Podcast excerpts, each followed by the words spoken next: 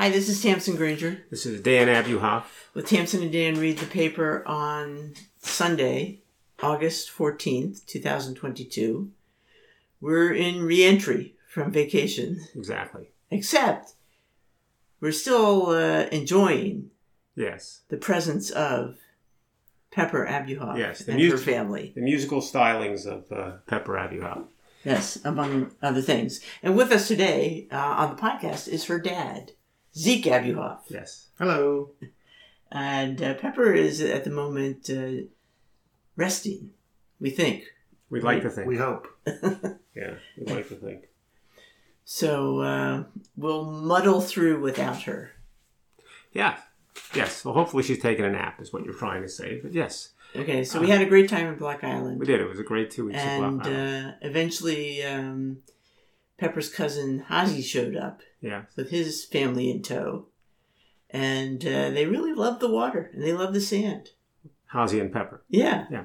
Well, they also love goofing around with each other. They're Yes. silly little babies. yeah, yeah. Hazi's younger, but uh, he's a brute. so in some respects, he could hold his own, right, Dan? Yes. He's uh, he can handle himself. He's not he's scared of too much. He's not a brute in the sense that he's aggressive. He's just uh, he's not. He's a particularly- presence. He's a presence. He's not vulnerable. You don't Yeah. worry about him getting pushed around by the other one year olds. It's uh, not Right. a problem. right. Stands his ground.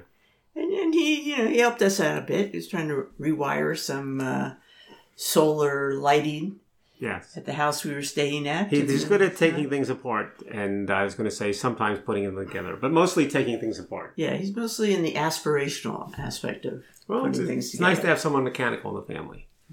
We, we don't have enough of that. No, we do not. Yeah. We do not. So we look forward to more beach trips with this crew. And we also want to give a shout out to my brother, his birthday, August 7th. We missed that. Yeah. We don't have to give his age. Not necessary. Okay. Older than I am. Older brother. Right. Right. Older brother Bob. Yes. Yeah. Happy birthday. Happy, Happy birthday, birthday. Bob. So here we go. Uh, All right. So uh, it looks like, it feels like, that every third article I see in the newspaper, and this is about reading the newspaper, is about The Bear, the TV series we commented on in a previous uh, episode. And uh, everybody's, I don't know if everybody's watching it, but everybody's writing about it. And, uh, you know, I don't know if it's because we highlighted it a couple of weeks ago. There could be other reasons, I can't say. but it is, of course. the uh, the Wall Street Journal, the New York Times, and everybody is taking uh, is using us. There's no other This is explanation. bellwether? I'm not aware of any other explanation. Let's leave it at that. But he, uh, and it's the one. of- It's the story about uh, this restaurant, uh, the so-called original beef restaurant that makes beef sandwiches in Chicago. It's not exactly a uh, you know high-tone place, uh, but also it's fictional. It's important. it's fictional. Yes, of course, it's fictional, uh, as television always used to be. But you remind me that's not the case anymore. And uh, to Walter Cronkite. well, I meant uh, you know the shows, and uh, you know the struggles of trying to make a restaurant go, uh, with a backdrop, a very significant backdrop of family relations and a suicide, and trying to keep the family legacy going. And you know, as as, as we said before, it's it's about the restaurant. Uh, it's about making it go, and that's the uh, setting against it, which everything uh, plays out. But it's really about the people and their relationship and how they work through uh, what's in front of them. So, I'll say that we watched it this week. You guys were rewatching it a bit, but Noel and I were watching it for the first time. Yeah. And I'd say positive review from us. Enjoyable show, very interesting stuff. Okay. and it's also again an endorsement from us because yeah. we don't watch things a second time Hmm. typically. yes. And, And I, so the idea that we were actually excited and interested to well, watch it again with you as is I told unusual. you, I uh, I got more out of it the second time, and it, and, and you know I hesitate to confess this because I like to think I'm able to follow a television show the first time, but the fact of the matter is, there's a lot going on. It's rat a tat tat, and there's a lot of text and subtext and sub subtext, and I got more out of it the second time. Okay. Good. Well, I mean, this was a new scenario for you. But why is it? But why is it? Why is it a new scenario? You know, actual physical labor. Oh. Oh, we Ooh. hold I it, hold mean- it. Let, let me let me stop you right there. We met working in dining halls together. Right. And then you went off to the, the, the fancy world of, uh, you know, litigation. I con- I conquered the world of physical Yeah. labor. I had to move on. there was nothing left to revisit. Yeah, there are things I that you were that- asked to leave. I was asked to There are things that resonate here. I mean, uh, especially that one scene where Sydney um, cuts her finger Yeah, and Oh, she's God. Working the whole day with the thing bleeding. It's, gross. How many times did I do that? Well, I hate to think about that. I have the scars, and then eventually you get a break, and if you're lucky, maybe you do, you know, drive with one hand over to, you know, the. Uh, There is another scene What? where, a guy says to him, uh, his cousin says to him, "What?" Oh, oh no, the girl Sydney says to him, "What's that burn for? Burn mark? You know, Mhm. you get that?" He said, "No, that was a few years ago. I ran into the barbecue when I was a kid. My, but you used to have burn marks like every month for the kids." yeah, there's a specific burn mark uh, you get if you when you reach in the oven yeah, and the upper rack. Yeah. Uh, Right. You hit the upper on your rack. forearm. Yeah, That's that's what what I used to- I used to have these- They, he asked if it was an oven burn, but it Yeah. was a Yeah, barbecue it's- burn. It was that uh, well, You'd have these stripes. So yeah, I felt there was a lot to relate about, and also you know, but but but and relationships is you know. I, again, we talk about the restaurant, but it's really about the people. But my question is this, briefly: Why is this show hitting such a nerve? Why do they just have the best PR agent ever? But you know, why are they writing about this like nobody's business? Let's ask It's, Zeke. it's not Games of Thrones, Let's ask Zeke. I think it's good. It's a good show. but there are other But- but- shows. Sure, sure. But they, I mean, one thing that being good helps, but I think also it has a kind of unique premise. I think you don't see a ton of shows coming at this subject matter from this angle. Like I can't, I can't think off the top of my head of another show that was really focused on in the kitchen action in the past few years. Hmm. Um, and so certainly this show showing up, you know, with the sense of style and purpose that it does, and then having this unique subject matter, I think it makes it kind of pop for people. I think that really gets the attention, especially of uh, journalists. And they're saying this show's a little different. What is it doing? Yeah. and that pulls people in. I I think it'd be interesting to see if it actually pulls in a lot of people total. Sometimes there are these critical darlings that have a certain following. You know, the the ratio of people uh, who watch uh, Succession to the number of articles there are about Succession, I think, is dramatic. Yeah. You know, there have been uh, shows like that before. So we'll have to see if it's like a big sensation. But even if it's just a critical darling, that's fine because it's just a good show. I'm happy to enjoy it as that. But uh, back to the articles themselves. Speaking Hmm. of the articles, some of the articles are really funny. One article I read was about how uh, this show has suddenly made line cooks very sexy, Yeah. Very popular. That, Mm. that- And, uh, that's before I got out of the dining hall business. Yeah. and um, another uh, another article was about uh, the sandwich itself. I got one That right they're here. selling, you can't you know, get it. You can't and get it. Business where is up. can you get it? And there, you know, I- there's some place in Brooklyn that's selling them. They say one of the drawbacks is that it is literally soaked in the juice, in Yeah. the au juice. It's a messy sandwich. and so it's a messy sandwich. And can the rest of the world embrace a soggy sandwich the way Chicago does? Yeah. Maybe not. But you know, the, the meat looks fabulous uh, on the show. Well, the place in Brooklyn they're writing about uh, a place called Dog Day Afternoon, a Chicago Italian beef and hot dog restaurant in Windsor Terrace, Brooklyn. In the Times It says business for the that sandwich is up fifty percent. hmm Nice. And it and he- here's the Well, thing, that could mean anything. and it looks Maybe like they used to sell two a week. Now they're selling no, no, four. no, they have real numbers. But it, That- but the other thing that would be about three. it, when you watch the show, yeah. it starts. You know, they're braising this beef. It looks like it's very select beef. They're they're intense about the way they're preparing. you're saying to yourself, "This this is not a hot dog." Uh, this they seem to be investing quite a bit in the sandwich. I wonder how much it costs. Guess how much it costs? How much? Fifteen bucks. The sandwich. Yeah, Well, a So that's not a small thing. A lot of things cost a lot now. a lot of things. Oh, here we go. Talk about a segue. Talk about a segue. Why do you say that? Specifically in the restaurant business. Yeah. You know that Yeah. costs in the restaurant business are up significantly. Uh, there's a piece in the Times about this. It's uh, it's an interesting piece. It's not just um, a straight article as much as it is this uh, data set about the uh, about one particular restaurant called Good Food and what they're dealing with in terms of their expenses. And it has some charts about how the costs of certain things like food and labor and drinks and utilities have all gone up uh, to varying amounts. Uh, you know, there are really scary extreme examples like canola going up 159% in its cost. Um, and then more modest stuff like heavy cream only going up 13%. But uh, all this stuff together, it seems, makes the restaurant business just a lot tougher to uh, to make a go of. And uh, you know, if you watch The Bear with this in mind, you've got to think like this is this is a punishing business to be in. Um, I think certainly when you're watching all those characters in a frenzy trying to make everything work, trying to get all the orders done on time, you're seeing there's not much room for error to begin with. Yeah. You know, and they talk in the show a little bit about how the numbers are hard to add up, even if you have a following, even if people like the food. How do you make the numbers add up? And this article talks a little bit about how difficult that is. Yeah.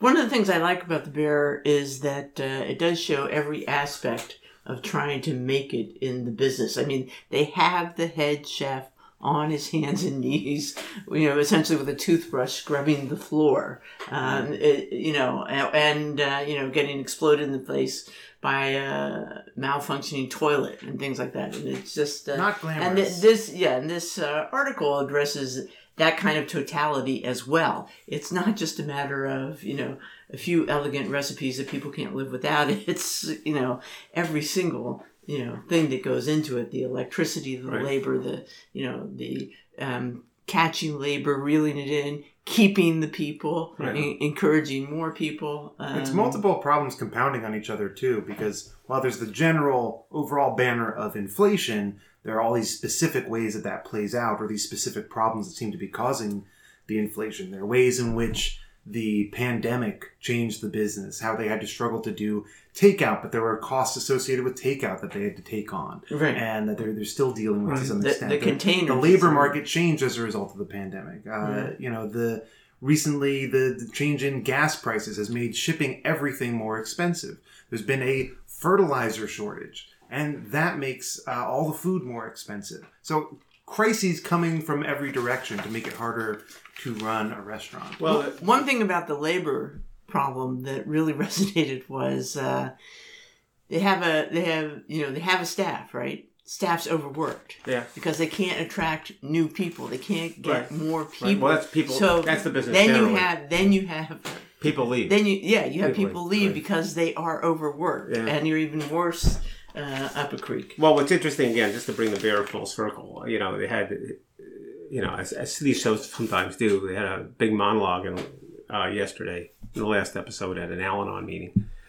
And what you're subjected to in each harrowing episode is the impossible challenges he's facing as a restaurateur based on the conditions you guys just described. And he says, as he goes through it, how impossible, he says, you know, obviously, uh, none of this makes any sense. What I'm trying to do when I'm trying to fix the restaurant is the fixed relationship with my brother who committed suicide. Mhm. And that's the only explanation for doing it all. And that's what sort of makes it sort of, uh, makes the whole experience resonate in a different way. So anyway, uh, it's a, it's a tough business. It's a tough show. It is a tough show. There are some tough watch, tough watch. When you say yeah it's but it's show- not it's not dark like some shows No, it's not dark. you It's know not strictly dark, and it's not. I think it's not too punishing to watch. I think even when it's Yeah. intense, it's entertaining. it's entertaining in sort of a quirky, com- comedic way. Yeah. But uh, it is the challenges are amazing. So I just want to sum up what this guy is going through, and this is in Charlotte, and the restaurant is called Good Food on Montford, and it sounds like really good food. And he says, in, in terms of what it's done to his uh, bottom line, the restaurant makes nearly two million dollars a year in sales. Mister Moffett, the owner, estimates his profit margin has fallen to about eight to ten percent from roughly fifteen to Yeah, twenty. that's, yeah, yeah. Well, that, that makes Okay. sense because you see in the other parts of the article, people say that their labor used to be 25 to 30 percent, now it's 35 percent. So you can see it And, and this guy is doing well. The, Okay. they, they mentioned the average uh, pre-tax profit margin for typical restaurant with annual sell, sales of around a million has dropped from one percent uh, to around one percent from five percent. Yeah, This guy's still. Well, well. It's not. It's not a big margin business. It's begin not a big margin So it's- business, it's really tough. you know. So All right, so you had food related sweet corn then. sweet corn. Yes. Well, I'm a nut about yes, sweet you corn. are. That's I why am I'm a letting nut you about talk sweet about corn. it. And turns out I'm hundred percent wrong About about th- this. Is what- you know, I've always uh, I've always thought that. growing up, Yeah. growing up, we always like, uh, you know, it's a big rule in the family. Uh, you eat corn as often as you can when it's available, Right. okay, and you can only you can only serve it, you can only cook it if on the same day you bought it. Yeah. And this was always because as corn, you know, once corn is harvested, Yeah. the kernels turn from sugar. The, the sugar in the kernels goes from sugar to salt to starch. Starch, right. Okay, so it goes from sweet and delicious to blah. Yeah. Okay, and uh, so there's an article here in the Wall Street Journal by, by the food writer Bee Wilson uh, saying, you know, how, you know, people used to have this, you know, uh, people used to joke to achieve sweetness. The pan for boiling the corn should be put on the stove even before you've harvested the corn. Right. Okay? You got to eat So, it fast. Yeah, but it turns out that uh, I guess uh, back as uh, in the 1950s, Yeah. actually, um, somebody began developing a sweet corn, figured out what makes the corn sweet. Yeah. Okay, and so that everything we eat now is sweet corn, and it's actually been bred to stay sweet for up to like a week. Oh my God! Okay. You've been driving us So crazy with I, this. I've always had a complete kibosh on you cannot buy corn on the cob in the grocery store Right. because who knows how old it is? It's Yeah. ridiculous. And now you know it turns out I'm I'm probably wrong. oh It- God! so it's not that it's you know it's a different corn yeah. than you and I ate growing up. Okay, and uh, she says the downside is downside is it lacks this rich corny taste and creamy texture of old corn, but most consumers don't mind this. They'd rather have the sweet corn. Yeah. Now, here's a little caveat. Okay, if you're using sweet corn for old timey recipes, Yeah. a lot of those old timey recipes will actually uh, have you add a tablespoon of sugar or Yeah. some amount of sugar. Not necessarily. You know, if you're making like a Yeah. corn pudding, you know, different different kind of dishes. So if you're using a real old time recipe, and sometimes I do, I, I get out these you know early 20th century uh, recipe uh, cookbooks and use them. Uh, you might want to omit omit the sugar Yeah. because the corn is so sweet now. And she mentions a, a recipe that sounds pretty good because you know we love soup. Um, she mentions a uh, corn and cauliflower chowder from a book called One Pot Pan Planet by Anna Jones. And she says the bitterness of the cauliflower is just right against the sweetness of the That, corn. that sounds good. so, and corn, uh, cauliflower. she also mentions that you know how um, Mexican corn you have has butter, cheese, you know, some chili, some lime, Mhm. and uh, she mentions she thinks that's a great way to eat this sweet corn now because again it balances out Mm. um, the uh, sort of one note sweetness of some of the You're talking about the butter or the wine? You're talking about the wine, then, I guess. well, ju- just the um, you know the non sweet flavors, Yeah, you know yeah. the, the fat, the Yeah. acid, Ah. etc. And uh, and uh, he, but in general, whether corn is boiled or grilled, butter is never a mistake. She does mention if you're going to grill your corn, you're going to do it in the husk. You got to pull down the husk, take out the silk, and then put it back. Yeah. Okay. You got it. We've been. We, Yeah. We're trying to do that uh, at home. There's been one failure so far. Using Yeah. a, a recipe that uh, erroneously promised that the silk would melt away. Yeah. Not the case. But in any take out the case, silk. she says, butter is never a mistake. And she quotes Edward Bunyard, an English food writer from 1937, who said, Butter it must have, plenty of it, to bathe the yellow grains and dribble down one's chin as one chews away. Butter it must have. Butter it must have. I get that written on something. Okay, Zeke. Next reason why uh, you know the apocalypse is upon us. Ah, yes, the apocalypse. Well, this week in the apocalypse, we have flooding. Yeah. Floods, floods, floods uh, on their way to California. Um, Well, all over the U.S. Well, no, yeah, but this is Sure. different. No, we, Well, we have we have floods, we have droughts, we have weather extremes. extreme weather all Yeah. over the world, in fact. Global Okay, warming and- is, is sending us for a spin. Right. Uh, in this case, the hotter air is able to carry more water vapor, which means that certain, uh, I forget what they call them, uh, vapor rivers or something, sky rivers, some sort of fun name for it. Anyway, all this vapor uh, over the Pacific um, can get heavier, it can get more water in it as it flows toward uh, North America. When it hits the mountains in California, that can result in big storms. Now, so far, uh, you know, the, the more typical problem we have in California is droughts. There's, you know, just so many droughts recently. The whole, the whole region is aridifying. You know, it's uh, we've got like depleting. Aridifying. Yeah, it's it's bad news. depleting water supplies. Colorado River is being uh, pushed about as far as it can go, uh, but this water coming over in the sky could, if it all comes at once, um, result in uh, what I believe the Times calls a megastorm, and a megastorm could be disastrous for the state. Uh, there are a number of areas where the existing infrastructure for dams and levees can't handle uh, this scale of storm that is projected by some experts. Um, and the, this type of storm, uh, the, the stats they provide on it in this article are that uh, already things have gotten bad enough that there's, during a given year, there's a 1 in 50 chance of this megastorm happening. So that's, you know, high enough. It's You don't love it, but 1 in 50, you know, you can say that's not so bad. But as temperatures globally continue to climb in the coming years, that's expected to go uh, to worsen to 1 in 30. So, you know, that sounds like over the next, you know, few decades, is a pretty solid chance that this thing will hit. Um, and we want to be ready when it does. For a frame of reference in the article, they talk about Hurricane Katrina and how devastating that was to a city that did not have adequate infrastructure protecting it. Um, that was just you know absolutely devastating, of course, to uh, New Orleans. So a similar thing could happen to cities in California, and uh, we should be concerned about it. There's now some effort, some interest in preparing for this. Um, I think people, a lot of people know that global warming is a problem. That you know extreme weather events are increasing. We have to do something. But can you actually get the resources together? Uh, in one case, uh, the article mentions a, a, a study that recommended that there be an additional three billion dollars invested. Sorry, an 30. additional thirty billion dollars uh, over the next few years invested in protecting the state. But uh, in the decade following that study, only three billion dollars were actually invested. You know what I think the problem is? Yeah, Mostly California is going through drought. yeah.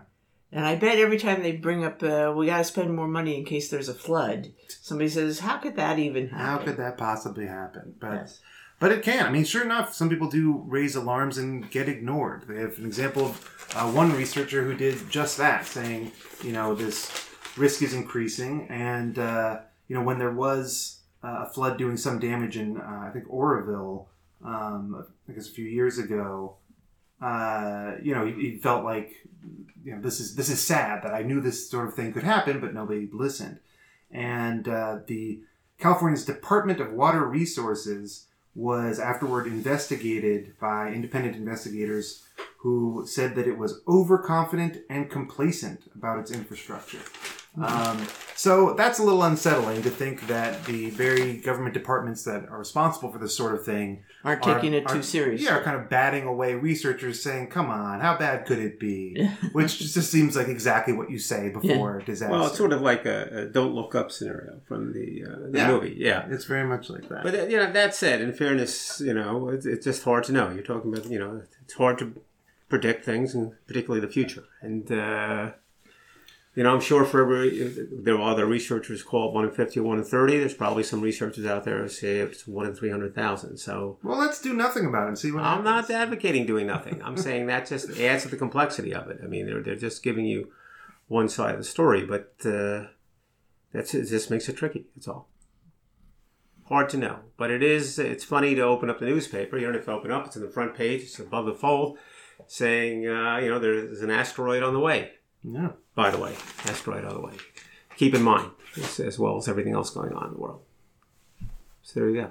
All right. So, uh, moving aside from uh, apocalyptic events, there was a book that both you and I were interested in, Tamsin, and uh, then they sent more information on it. It's called uh, Shy by uh, Mary Rodgers, and Mary Rodgers is Well, it was an unbelievably glowing review Yes. of this uh, memoir by the daughter of Richard Rodgers, as Right. in Rodgers and Hammerstein, Rodgers and Hart, right. uh, etc. And uh, uh, she really seems to dish a lot of, uh, you know, musical Let's- industry Yeah. dirt. You know, It really is, according to the Times articles by uh, the reviews by Daniel Okrent, uh, and we should say that the book she's passed away. The book, the co-author is Jesse Green, the Times reviewer.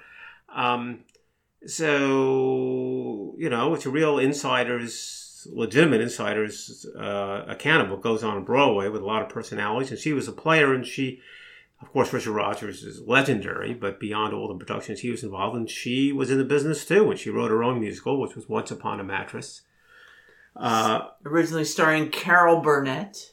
yes, and uh, had a revival a few years ago with Sarah Jessica Parker. yeah, you're right. Two Uh, for two. The Princess, for two. uh, the Princess and the Pea, the story of the Princess and the Pea. And there's some cute songs in there. Anyway, she's has she talks about all these people, uh, and it's really funny. You read this, and it's really funny. Uh, and and her and her life is kind of interesting too, including at one point she was considered a match for Stephen Sondheim. They were great friends, and someone decided they should get married. Maybe everyone decided they should get married since they were such great friends. The only problem being I don't know if everyone decided. I don't know exactly decided. how the decision. enough people about. decided. It was it was clear that he was gay. yeah, Um, but they decided to have some kind of marriage. I think they married. Am I Yeah. wrong about that? I, don't think know if they married. They, They- lived to. They definitely lived together for a Yeah. while. A trial marriage. Yeah. Okay, so she writes about that Yeah. and, And uh, she- how she- that worked. Well, she's very fond of uh, And they, and they re- of nonetheless, it was not a success. Yeah, obviously, and nonetheless, they remember they remain. You know, close friends throughout life. close her, her closest friend ever was Stephen Sondheim.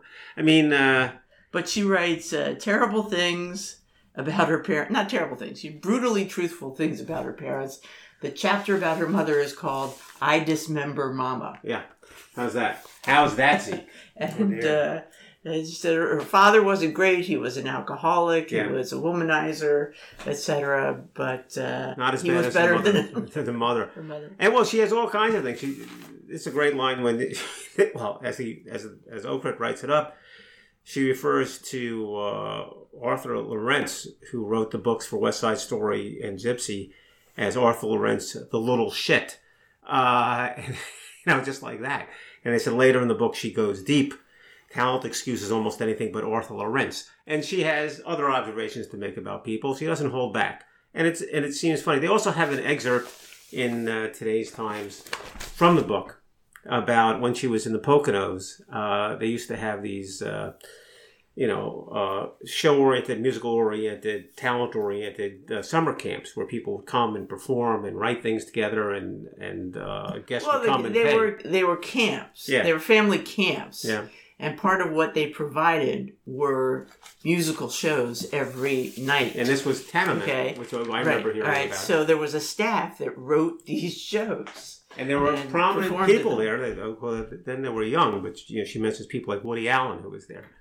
Uh, and uh, here's what's interesting about the creative process. Zeke. You you'll uh, be interested in this, I think. The way it would work is it wasn't like they said uh, we need to write a show and here's a blank piece of paper, come up with something. Uh, you might come up with an idea for a show. In her case, making a musical about the Princess and the Pea. Maybe someone else had the idea. But the way the show gets written is they say, look, we have these kind of performers who we have. No, the cast. boss says. The boss I says. have hired these nine people.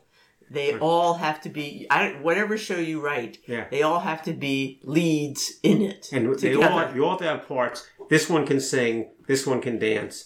This one looks like this. This one looks like that. This one can hardly speak, but is funny. And she's writing a show and creating characters to match all the characteristics of the people that are put The in front of her. available cast. And that's how she, as she says, she's writing the show backwards because she's writing the show to meet the people available to put on the show, and that becomes her big successful show. And if you think about the creative process, it's somehow it's easier. It can be easier to write a, write something like that because you're given a specific assignment. It's just saying- funny because it's your gosh darn job. You know, you're cranking this stuff out. Right. And you have in in your mind maybe some glamorous idea of the creative process for uh, the music writers and the lyricists, etc. This is just these people are sitting there cranking Yeah, but it, it, it's so quixotic. I mean, she, she's one guy who has to be cast who can hardly speak. So she writes a pantomime role for that guy. That becomes a character in the show. There's one woman who just has a beautiful voice but can hardly move. They create a character called uh, a nightingale who is brought down the stage by Gildan Cage singing this one song. And this all becomes the show. She's in the cage, so she can't move. Yeah. Uh, so it's Anyway, it's totally so weird. it's an inside look. So you have the taken the very bold step of actually ordering the book. I understand. You ordered the book. Well, yeah, Dan. Okay. Lots of people order books. all right. All right. We're gonna have a physical book in the house, not a Kindle book. that Uh, was money in the book budget this week. yes. Shy, the alarmingly outspoken memoirs of Mary Rodgers. Yeah, she seems like a pip. Yeah. Her mother was apparently an, an ice maiden Yeah. person. And I did read her mother's book. You did? Her mother had a famous book called cookbook My or- Favorite Things. Yeah. And it was about decorating. And you read it? It was one of the few books that was in uh, the Cranberry Public Library Oh, you're about. Uh, it just caught my eye because it was. I think it was published in 1964. Yeah. and uh, I like books from. Par- um, I like to look at um, interior design um, fads or whatever from past periods. Yeah. and it was just interesting to me this person's uh, perspective on you know what was a beautiful house in 1964. So I, I looked. Well, they mentioned the book here. They say Yeah. they describe it as a high-end homemaker's guide that told readers how to decorate their apartments and serve aspic. yeah, I don't I- remember you getting know, too much aspic. I Any remember- parenting tips in there? always, always hearing about aspic. Yeah. You know, it's funny. I thought someday I'll grow up and I'll eat a lot of aspic. That's Yeah. what grown ups seem to eat in Right. fancy restaurants. Right. Still not there. Yeah. Might be good. I don't know. It's kind of V8 juice, tomato juice jelloed, right? Well, they, they, they make the comment in the uh, article that uh, their marriage was like aspic in that it was cold and gelatinous. So there you go. They just need a little aridification. yeah, that's what they need. All right, Zeke. Ninja Turtles. Ninja Turtles. Logical follow up Ninja Turtles. Yeah. Uh, it's an article in the Times about uh, how everybody loves the Ninja Turtles. Everybody always has. It's, uh, it's a kind of weird mainstay of pop culture. Ever since their debut in the 80s, the Ninja Turtles have been a hit with kids and merchandisers alike, and they've gone through many iterations over time. May I tell you how I heard of the Ninja Turtles? How did you hear of the Ninja Turtles? Um, when I I don't know how old they were when uh, Granger and Sadie were little peanuts, and I had to come up with a Halloween costume, and of course I'm trying to be, you know, homemade and creative, Yeah. and I had them help me make giant paper mache turtle shells. Yeah. Okay.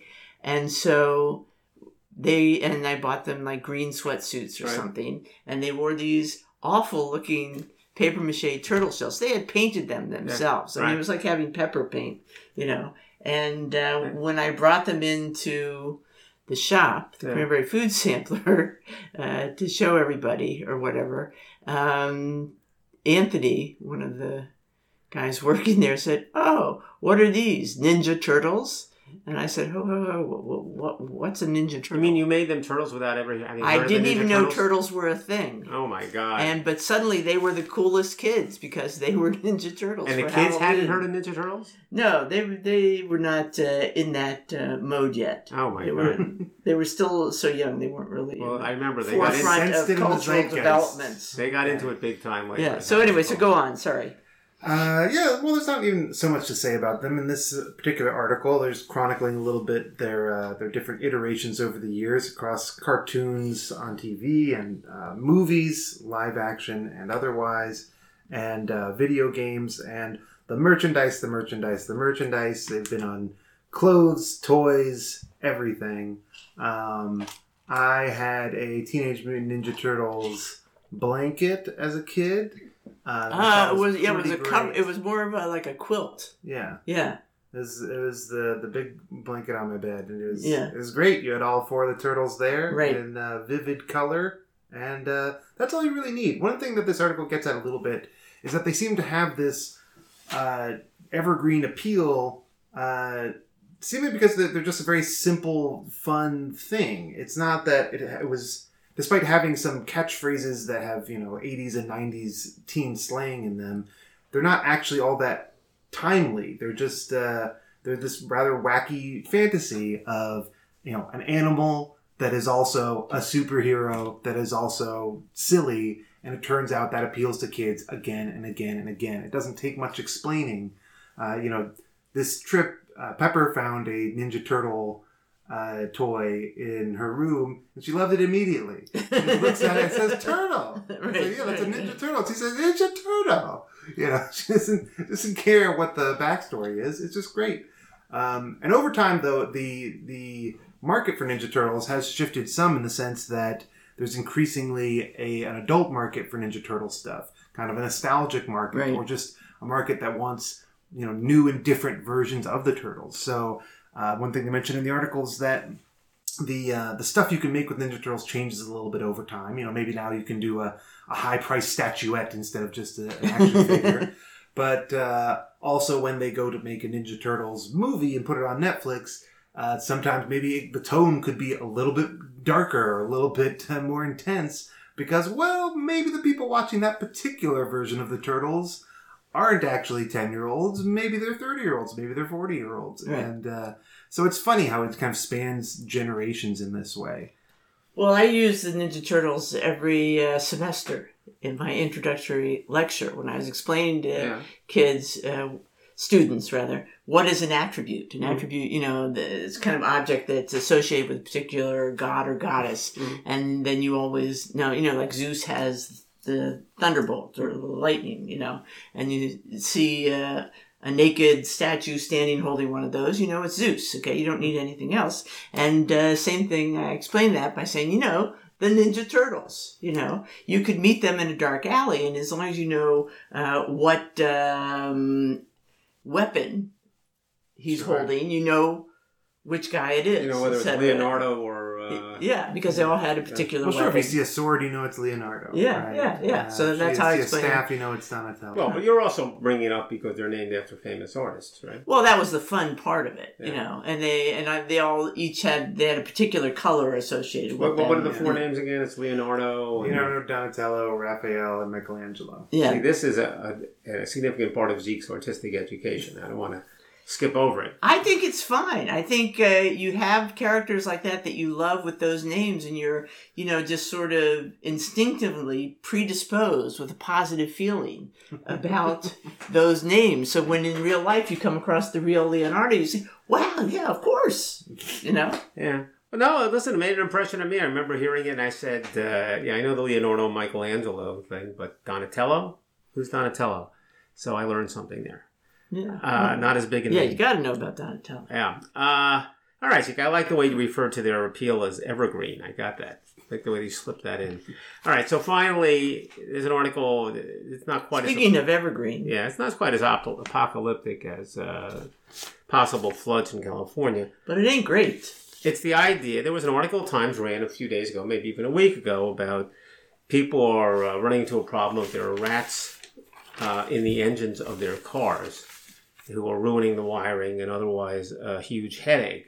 Once again, What? Tamsin Granger head of the curve How so? because uh, mice ate completely. You remember the old minivan? oh, I remember and, our and experience. mice ate completely through the the wires, but not so completely. I actually started the car. It was tr- I had trouble starting, and then I got as far as Route 130, and I was at a stoplight, Yeah. and the car stopped. Really? Yeah. Yeah.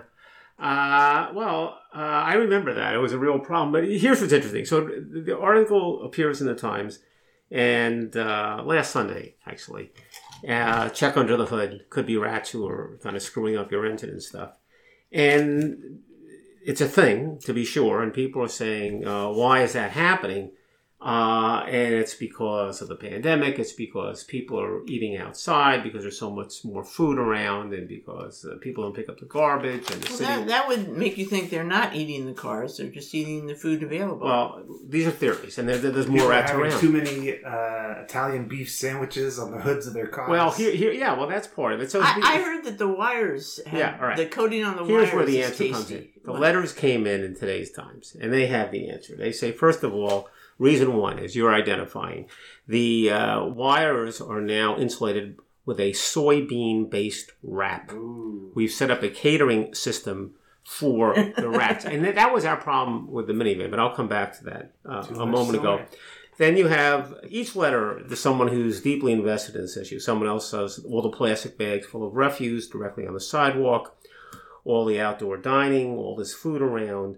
Uh, you know, um, But then you get the mortuary letters that resonate with us because they begin with not only an urban problem. And that's the thing.